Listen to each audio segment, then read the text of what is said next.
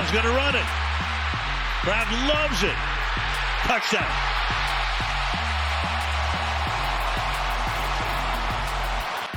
Now it's a fourth and ten. One last gasp. And that is going to be caught for a touchdown by Mike Evans. Yetur Gross Matos out, Johnson a bigger role. And here's third down. And that pass threads the needle. And it's caught by Brown. Somehow that got through. Brown was able to catch it and take it all the way inside the five yard line. Tried to go for it on fourth down. Certainly want to be able to convert. Now Thielen on the other side. Hubbard in the backfield. Young throws for the end zone. Caught. Touchdown. Tommy Tremble, the tight end. Stafford has time. Guns it to the middle. It is caught. Skowronek in for the touchdown. Ben Skowronek, who just came in when Nacua went out for a breather. He scores.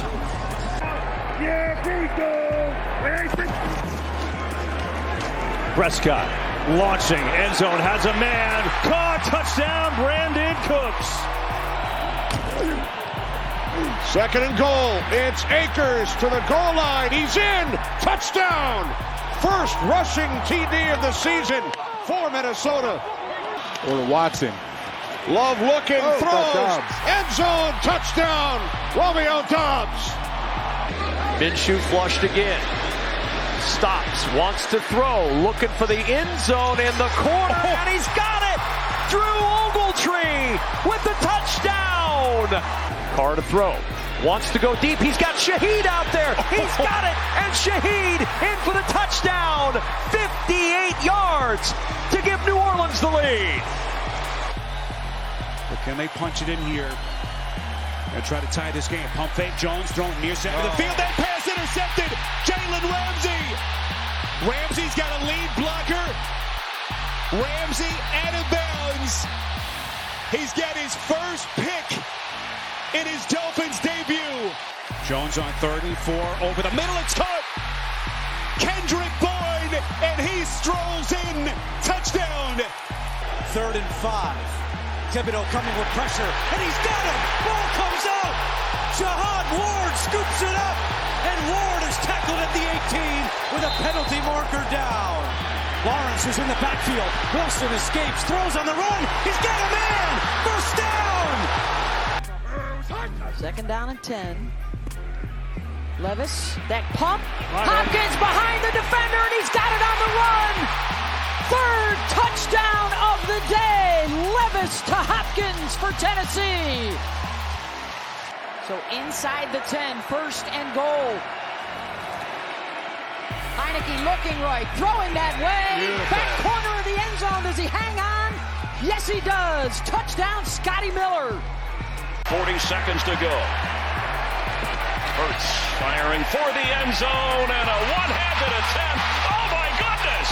A.J. Brown with an amazing touchdown. Howell floating one for the end zone and catch made. It's a Washington touchdown. Terry McLaurin. Lawrence sets and throws a deep shot. It's caught by ETN. ETN is going to take it all the way. Touchdown, Jacksonville. Trubisky rifles, catch made, Pickens, touchdown. The Steelers cash in. Here's the give. Tying the record. Yes, he does. Touchdown. Christian McCaffrey. Purdy still has it. Oh, it's oh. taken away from him by Pratt. And it's like an RPO, but what a play by Pratt to get his hand up. Inside the red zone for the Cardinals. You see his numbers there when he's been under pressure. Third down and 15. Under pressure, lasers over the middle. Caught by McBride. Won't go down easy. Has the first down. Wants the touchdown. And has the effort from everybody. Touchdown Cardinals. Assist to the entire offense. Jackson to throw, bump fakes, off his back foot. There's Andrews. Ross is on the money. The Scottsdale native returning home to Arizona for the first time. Here comes pressure. Smith gets ready and fast. It's deflected in the air. What a play by Maurice Hurst. He tipped it himself and grabbed it for his first interception in four years. And a takeaway by the Browns. Smith, screen. Jaxon Smith-Njigba looking for the lead and redemption for the Seahawk offense. Touchdown, Seahawks lead. Played only 50% of the snaps and had two sacks. And there's oh, a it's blocked. It's blocked by Reed. On the kick by Lutz. Wilson with a second down and goal. Blocked by Troutman. Here comes Karlaftis. There goes Wilson. Touchdown! Sutton. Touchdown Denver. Now gloveless. He's got Ekeler. And Ekeler's got the sideline. And Ekeler got a touchdown. Austin Ekeler from 39 yards out. Egypt begins from the 21. And dropping a shot play downfield from Darnell Mooney. Brought it in with a flag.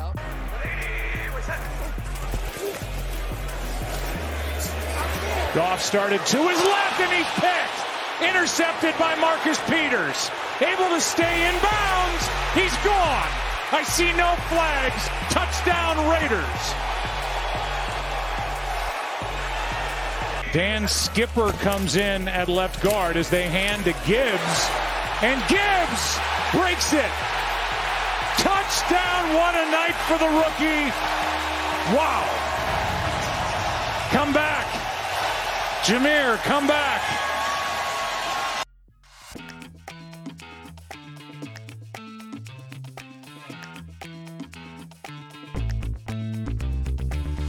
Happy Halloween, Aussie Gridiron fans. Welcome back to another episode of G'day Gridiron. Thanks to the Aussie Gridiron Network. I'm here in the G'day Gridiron studios, joined as always by the voice of Australian Gridiron, soon to be Australian flag football, hopefully.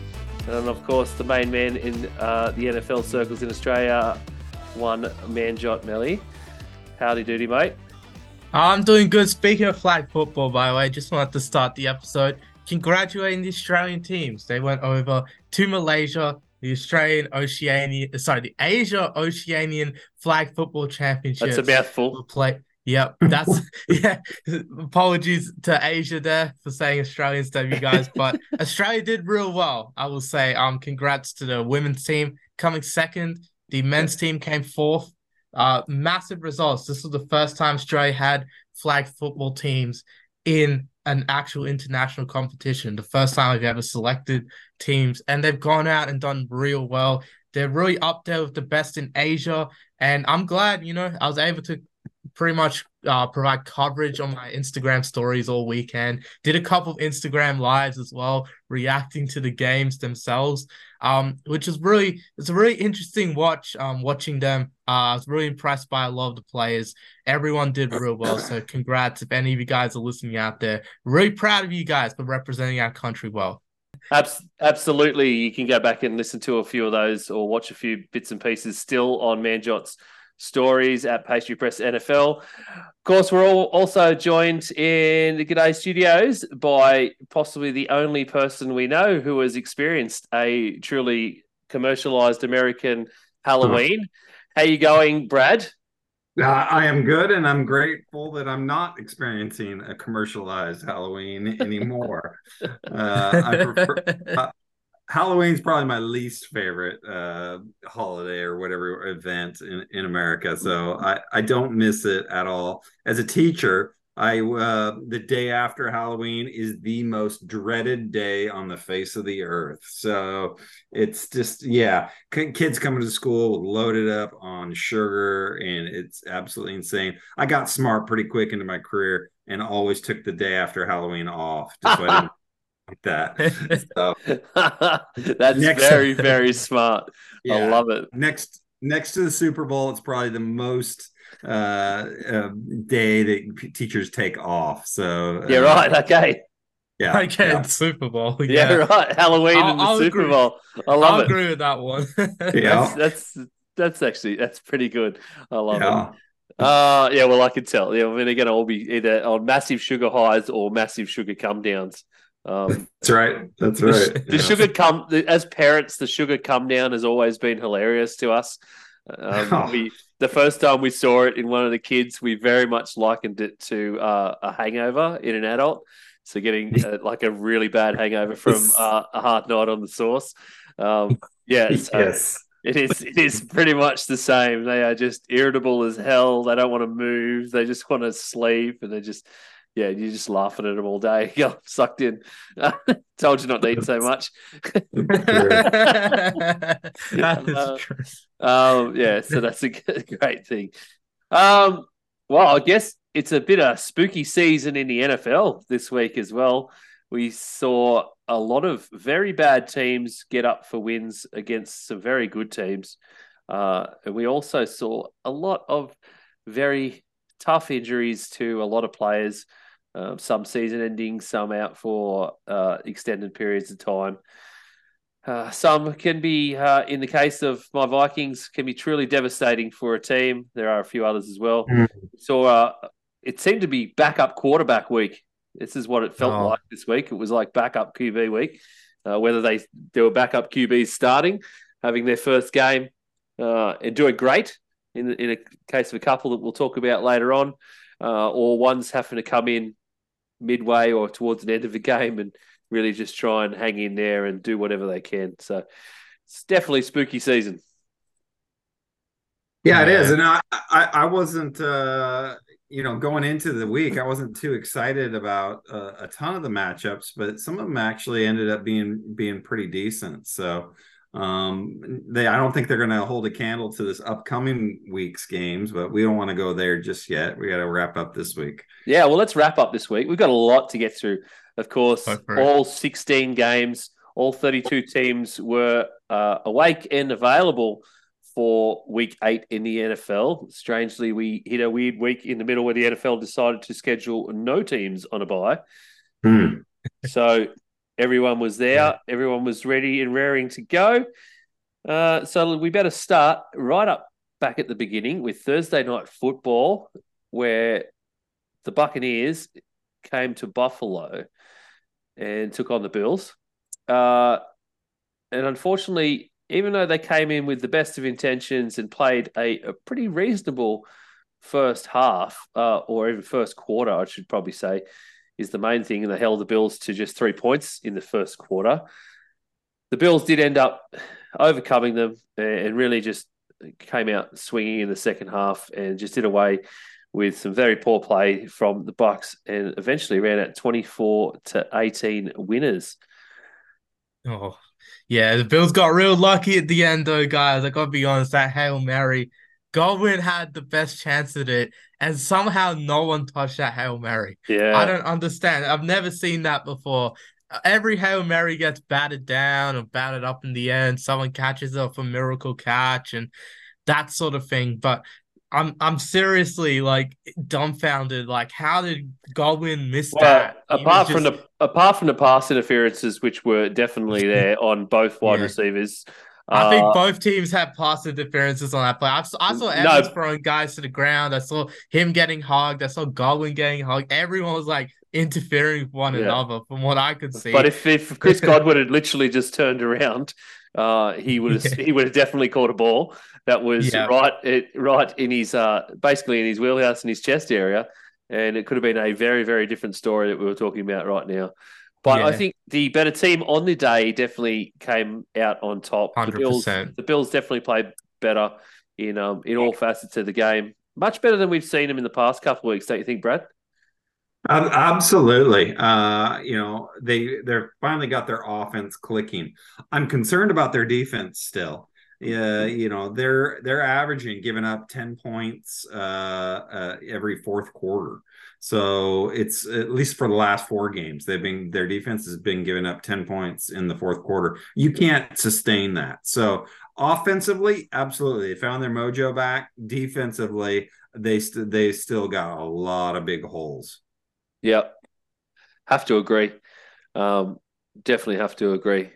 So, um, Up next, I guess we went to Sunday football. First game we'll we'll touch on there in the list is Brad's Cowboys, who definitely looked like they were all the way back. They finally found a bit more mojo after a a, a, a down few weeks, uh, although they did have the bye in amongst all that. And they came home with their, I think I, I should have checked before we started, but I'm pretty sure it is the 17th game, 17th win in a row at home for the Cowboys, uh, where they beat the Rams 43 to 20. Yeah, they they have a, a real uh, significant home field advantage that doesn't get talked about a whole lot. No, um, I was I was surprised to hear that stat uh, in, in another space this week. And mm. they, they, were surprised mm. on that podcast as well that someone when someone said it. So, and these were NFL guys with stats, with actual NFL stats, uh, sure. and, they, yeah. and they didn't know that. So, yeah, it was a it's a big thing. It doesn't get talked about anywhere near enough. No, you're you're absolutely right, but it is significant.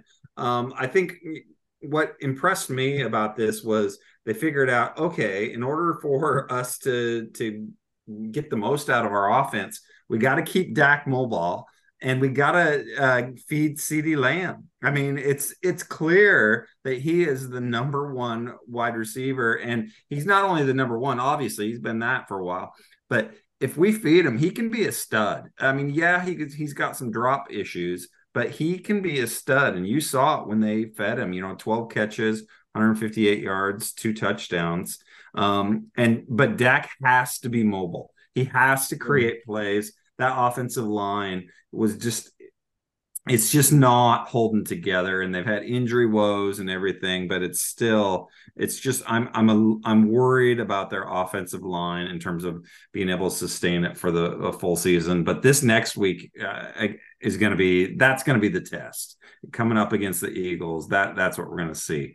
You know from from the rams perspective uh, I feel bad for Stafford. Uh, you know, I don't know. I, I, don't know if you guys have heard or I, I don't know how much time they're talking about him missing, but it's uh, only a, it's only a thumb injury, so they think he should be a short amount of time. Of course, he did okay. get a thumb. He got a thumb injury uh, with it, with about four seconds to go in the first half. Um, he played out the half, and yeah. oh, sorry, he came off. He came back in the second half played the next drive. It was an insane. It's an insane sort of um, uh, sequence of events that happened. Yeah. this goes back to this goes back to the, some of the conversations we've had in previous weeks about Sean McVay and the Rams and what the hell are they doing? So mm. Stafford hurt his thumb, um, uh, essentially hitting a helmet. Uh, it, it um, in the, in the final part, like, came back out. It came back out in the next on the next drive. Uh, and then during the first or second throw on the next drive, hit a mm. helmet again, same mm-hmm. thumb. And yeah. then McVay dials up uh, a special play, which basically has has Stafford running and catching a pass. Um, that's that with with that hand, with that injured hand, and it's just yeah, insane. From, yeah, conversion. And then they eventually had to take him out, uh, and Brett Rypien took over um, for yeah. the remainder of the game. But it was just a, yeah, it's an insane little passage of time where it was just like, what what are you doing? The guy is obviously hurt and he's been hit twice, and then you go and dial that play up. I mean, it worked, and because Matt Stafford is a is a yeah is an Iron Man, and will just take yeah. whatever you, whatever he gets fed. But um, yeah, Manjot it's just um, yeah. the Rams just worse to worse, don't they? yeah, they're in they're in free fall um at the moment. They have the worst uh record of any team in their first 25 games after the a Super Bowl win. They're worse mm. than the Buccaneers. Um, I think the it was the Broncos as well. The Broncos in the late 90s, the Bucks in the early 2000s after their first Super Bowl win. That sort of thing. That's that's one of the stats I had for you guys today. Another one, uh, the Cowboys actually over the last two seasons averaged the most points per game at home. I actually saw that after the Monday Night Football game when they talk about the Lions' home record, but Dallas has the best points per record at home from from what I remember, or at least mm-hmm. top five. But I do remember they were they were definitely a top five team in points per game at home. So definitely that offense was where is where that sort of improvement is for Dallas, I think is that's why they're so good at home. They just yep. they just kill you with that offense. It's um yeah very strange. The Rams very strange at the moment. That when you got that we saw earlier in the season, they were really just dialing it up with Puka Nacua. Cup comes back. Yeah, okay, second. Just... Sorry. I got the stats. I, I went straight yeah. to the replay of the game. Yeah. They're second in points per game after the Lions at home in the last two seasons, the Cowboys. Yeah, yeah. so the cup comes back and it's uh he's yeah, he, he's dealing still. And yet here they are still going down so hard. And you have to put that on the defense, but also the offense isn't really didn't really fire. It was strange because a lot of it was was shared around. Darrell Henderson here with his second start um, in the league this year and featured heavily again in both running and passing, which is just an amazing thing for a guy uh, his age. But I think uh. Brad Brad mentioned it. The story of the game here is basically Dak Prescott and CeeDee Lamb finally um, coming out and, and coming together in an incredible way.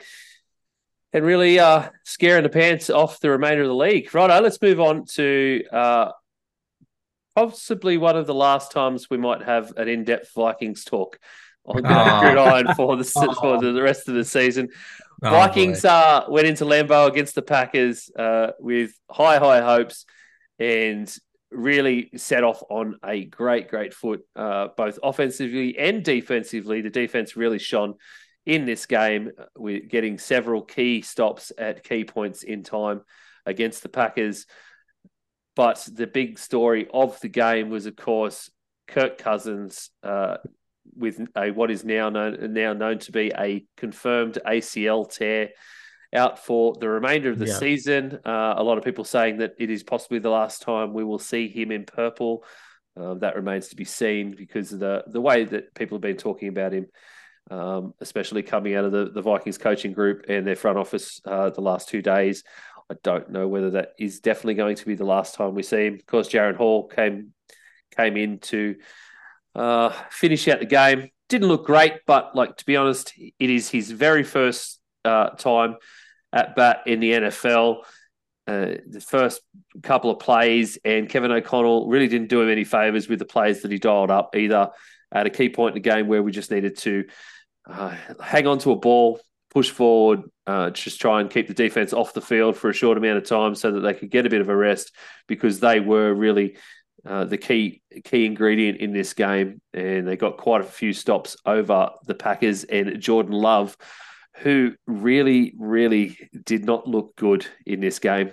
I've been a bit a bit apologetic for Jordan Love over the last few weeks with the way he's played, and it was more about his team not coming together around him but there is no excusing some of the play and some of the drops, some of the missed throws that happened in this game. I don't know whether he was just having a really bad game or there is points here where he's just not getting it against defenses who are coming on the up. Oh boy, he's had a rough month. I think just really the last month for Jordan Love has been real bad. Like ever since that Lions game, he's just been not looking the same as the guy that started the season on fire. And that's my concern for Love. Uh, I know, yeah, young QBs, they, they have this bit of a rough patch sometimes. I, I hope for the Packers' sake they keep uh, giving Love that sort of attention, keep making sure that he can develop more because this is supposed to be a development year for the Packers and the whole team. But yeah, he's really not been great the past month. So there is there is concern based on form.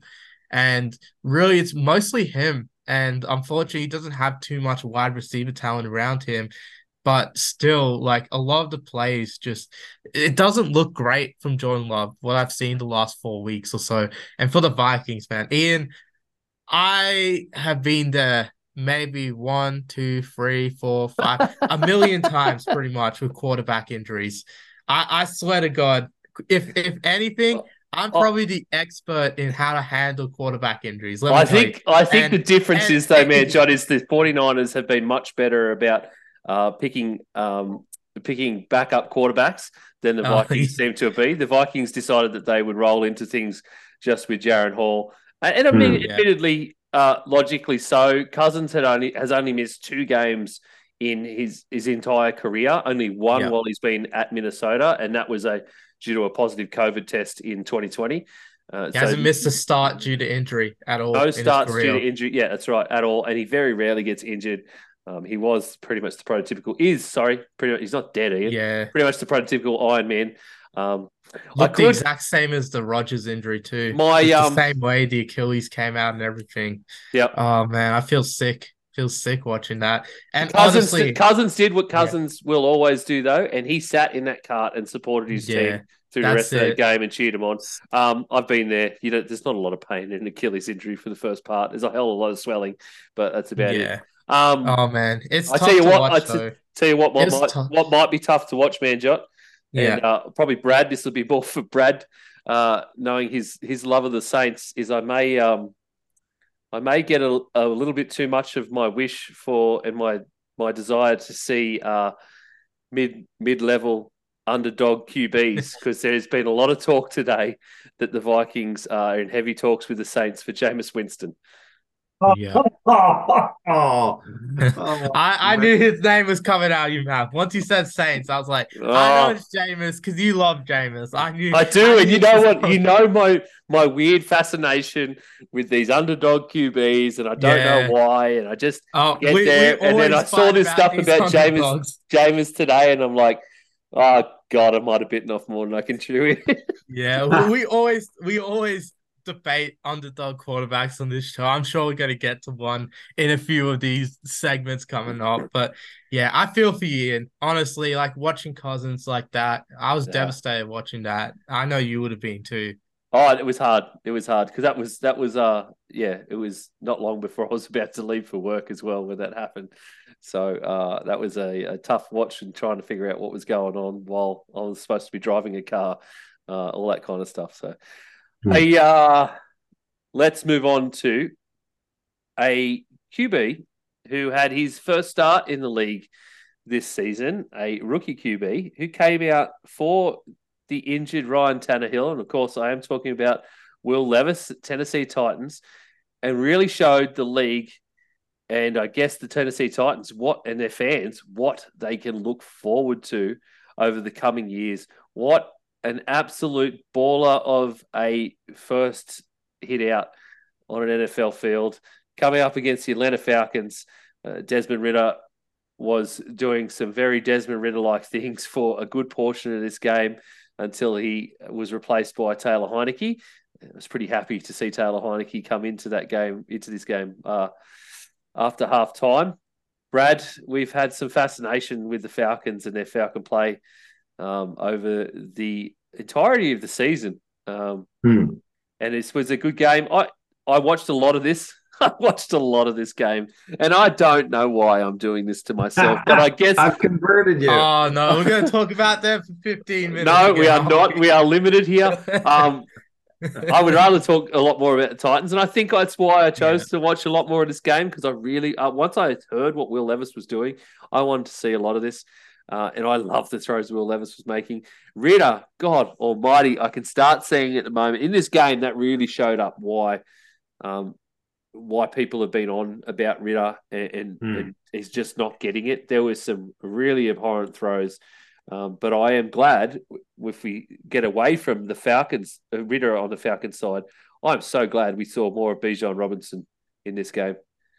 Mm-hmm, mm-hmm. Yeah, absolutely. It you know it, the thing about Will Levis is he's fun to watch. Everybody knows he's got a cannon, and he showed it off. Uh, it just was absolutely unreal what he was doing there. But but it, I heard an interesting stat today actually that 50% of his throws was either these bombs that traveled, you know, God knows how long, um, or they were screens. He, and and that's actually brilliant by the Titans coaching staff in the sense of they know what he can do. He can throw deep and he can, you know, he's he's fine on a screen. It's the intermediate stuff that he struggles with, and that's why he fell in the draft.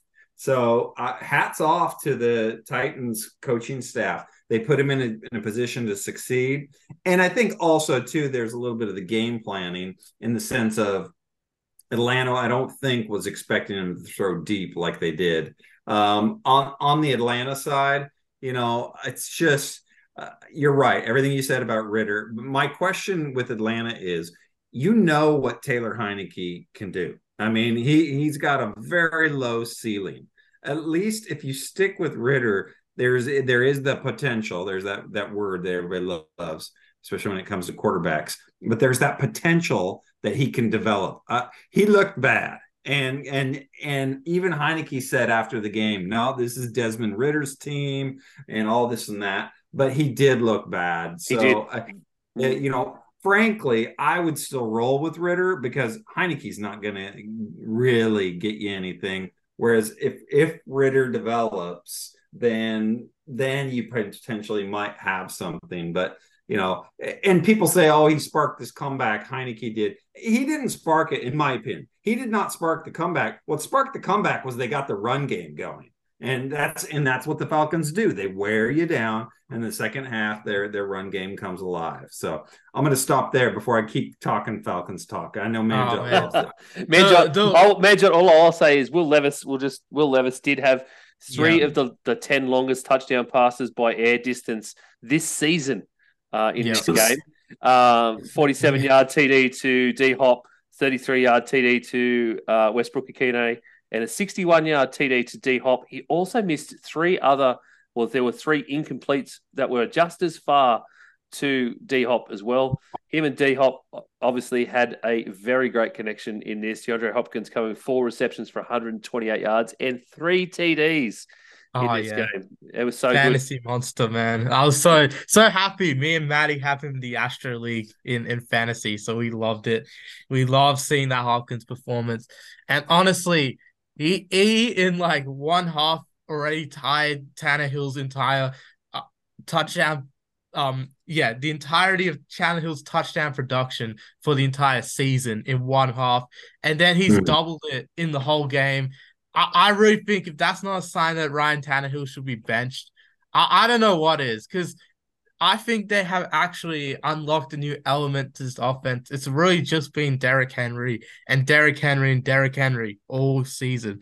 Literally just one play on that offense. Now you have Levis. Well, Hopkins can get involved. You have another threat out there. It's going to be great. You have guys like I guess Treylon Burks. I mean, we didn't see him much in this game. Only got a couple targets, but still, he can be unlocked as well. You can see guys like Westbrook-Ikhine develop. I just think they should throw it to Will Levis. They should let him have the job long term.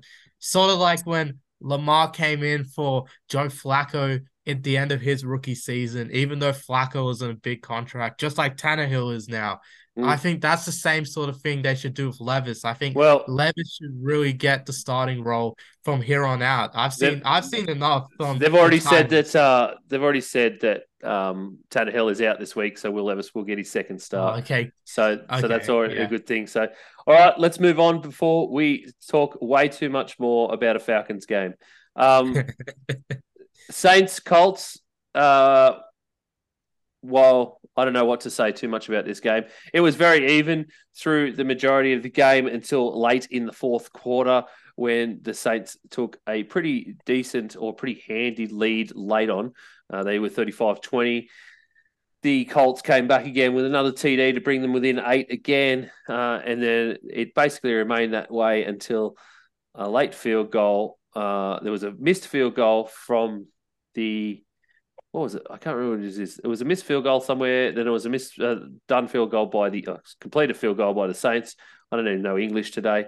Uh, and the Saints ended up going out winners 38 to 27 over the Colts. And I can see why, if they are thinking about trading Jameis Winston, why they might, because they don't seem to let him on the field. And apparently, Taysom Hill is still their QB2, and they just let him do all these weird QB draws uh, whenever Derek Carr feels like he needs to rest an arm for a play or two. Yeah. Yeah, it's, it's, I, I felt like they utilized Hill much better than they had previously. And then they got Kamara going. Um, in both the run and and passing game. So uh, you know they racked up the yards.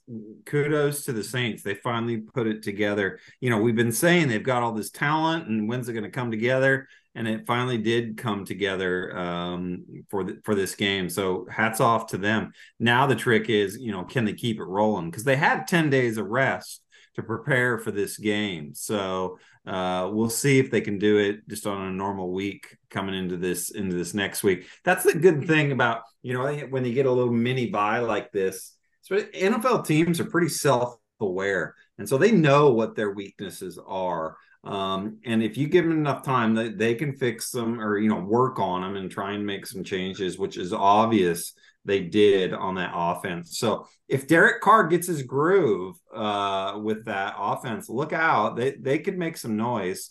You know, the Colts, I I don't know why they didn't stick with the running game. They really, you know, uh, Taylor had a great first half, and then second half he got one carry. So I don't know what's going on there. Yeah, I think with the Saints as well, just like you said, Brad. Uh, you know, they're coming up next week against the Bears. They could go on a bit of a run here, I think. They got the Bears, then the Vikings who don't have Cousins, and then they got the bye. And then they got mm-hmm. the Falcons, Lions, Panthers, Giants, Rams, Buccaneers. Really, that and, and Falcons to finish. So that really could be a good end of the season coming up to the Saints if they play up to their potential. I think that yeah. is something that something interesting to note. I think for for the Saints is yeah, if Derek Carr can really get going, if Taysom Hill can be used well, Kamara can be used well, then I think there is a potential that they can go on a bit of a run. Ah, uh, yeah, just like you said for the Colts, they could have run it a bit more, especially with Taylor. I mean, Taylor and Moss both both splitting carries still pretty even there, 12 to 11 in terms of carries. I think that's a bit of a telling sign they're going for running back by committee. But still, I think using the more talented player in Taylor should be a bit more prioritized there for the Colts and take a bit of pressure off Gardner Minshew having to carry the team. Well, yeah, and you're right. And, and the fact that they're in the NFC South, I mean, you know, anything could happen in that division. So, yeah, uh, I mean, for crying out loud, the, the Bucs can still win that division. They're, they're one game back. So, yeah. Yeah. Yep. All right, moving on. Uh, the Miami Dolphins and Tua Tagovailoa has never lost to the Patriots in any one of his starts against them. He still considers them one of the toughest opponents to beat. And of course, the Dolphins came out winners here against the, the my New England Patriots 31 to 17. Tua shone uh, in this game, throwing 324 yards, three touchdowns course, there was the one interception.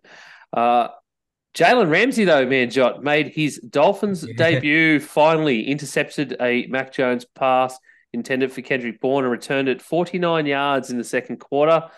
Yeah. Uh, he uh, did say it was a good play, but in order for it to be a great play, in order for me to help the team out a little more, I should have scored.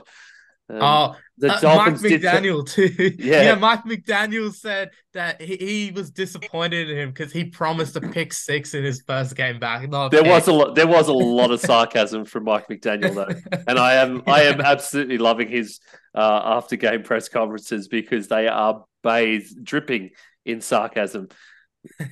yeah, there's some great quotes that come out of it. One of the things I really liked the juxtaposition the in these two coaches, though, when you get to a press conference, especially oh. after a game, is even Belichick last week with a big win will say hardly anything, and Mike McDaniel will just joke and just use massive amounts of sarcasm with the media. It is just amazing. Yeah.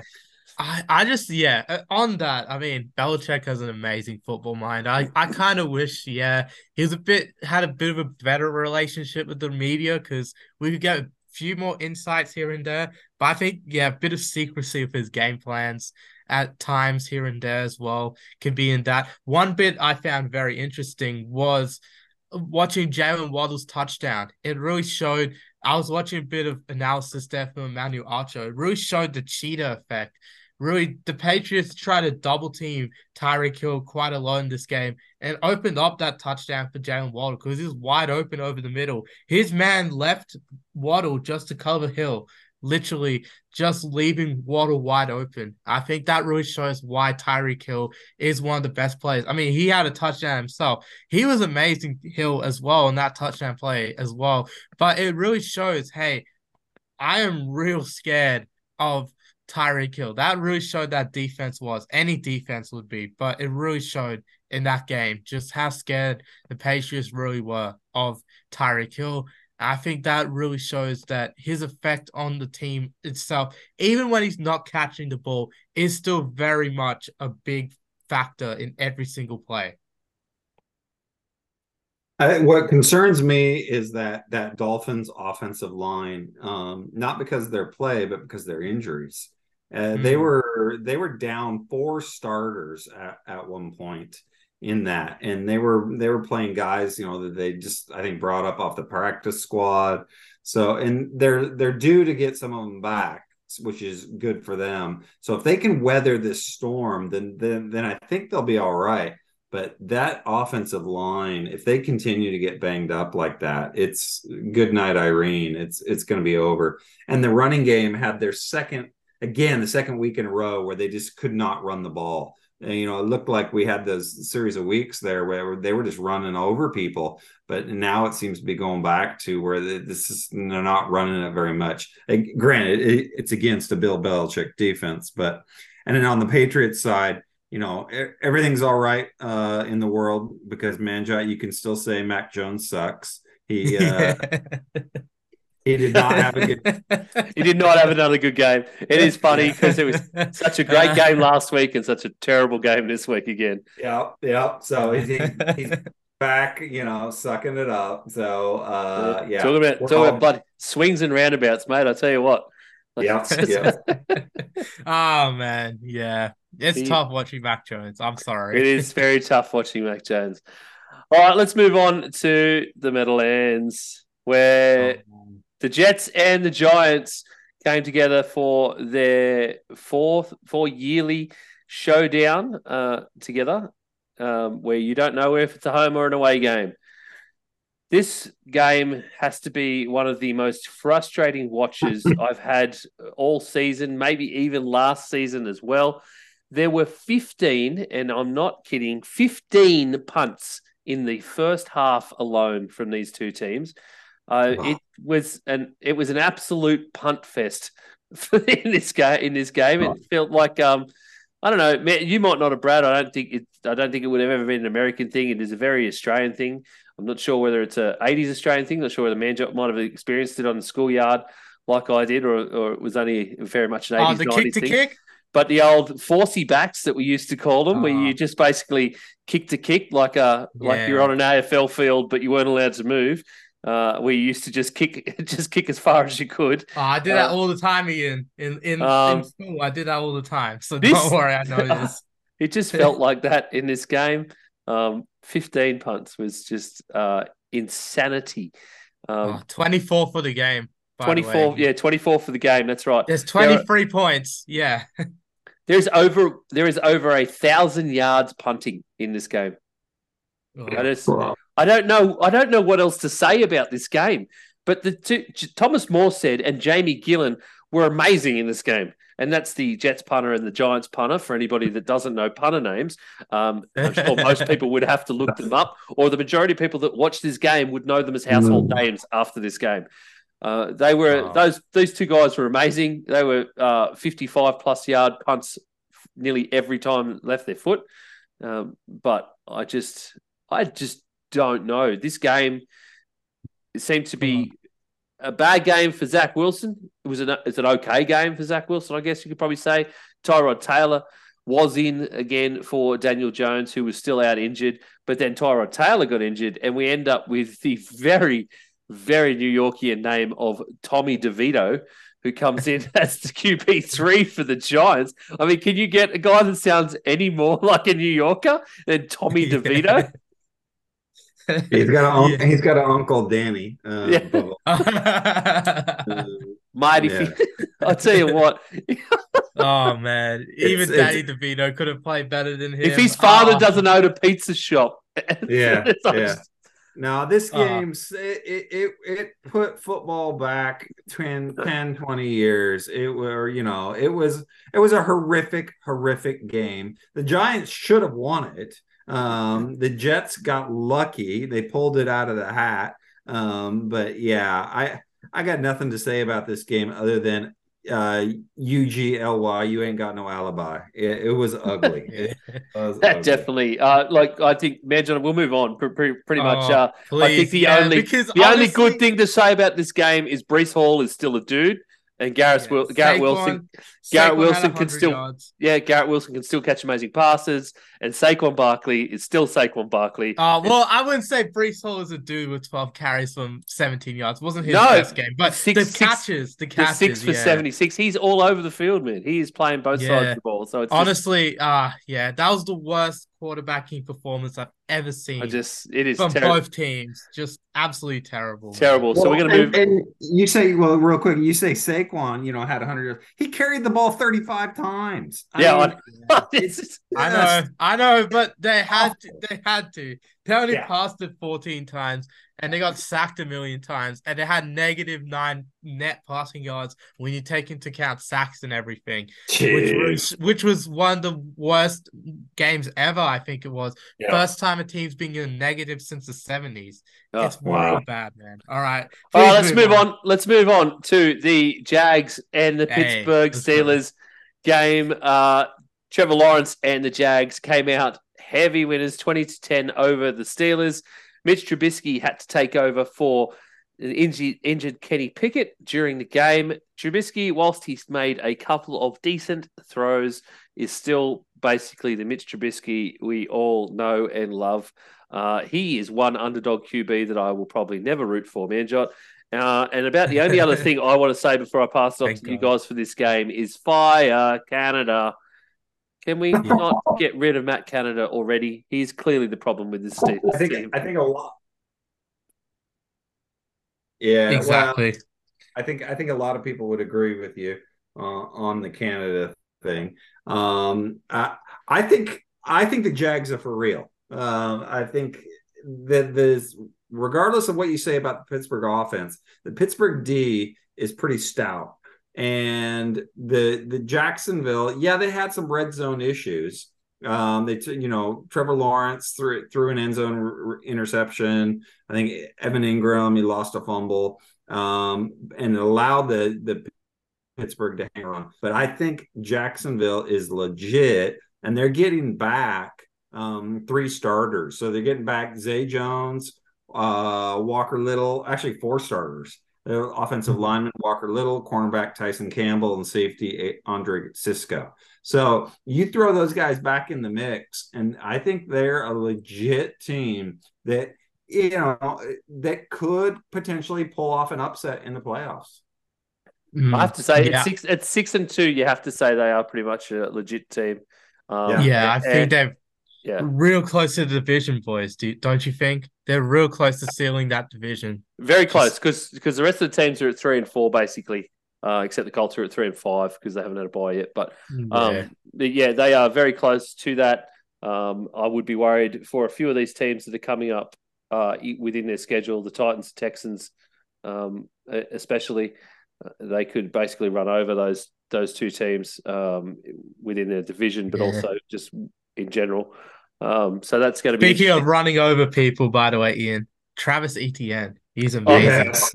I He's love a- that guy, man. I mean, Yeah, I have him in a a few monster. fantasy leagues. I have a, him in a few fantasy leagues, and he's the third best running back in fantasy. I mean, one of my teams, obviously sharing with Maddie in the Astro League, we have both running back one, Christian McCaffrey, and running back three, Travis Etienne. So I just absolutely love this guy, Etienne, by the way. I've loved him ever since he came into the league. He's just a great guy, both on the air, uh, sorry, on the ground and in the air. He's just incredible.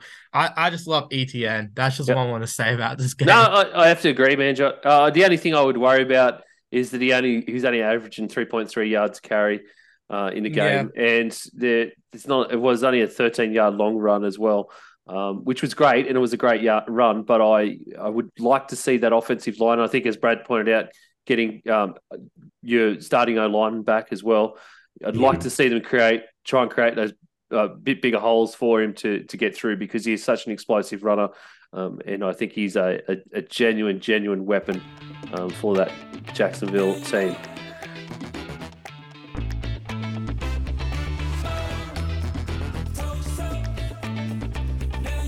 G'day Gridiron is brought to you by the Aussie Gridiron Network, a network of Australian podcasts bringing you some of the best content from the NFL and the local game. Check out our other podcasts Aussie NFL Fantasy and No Huddle Dynasty,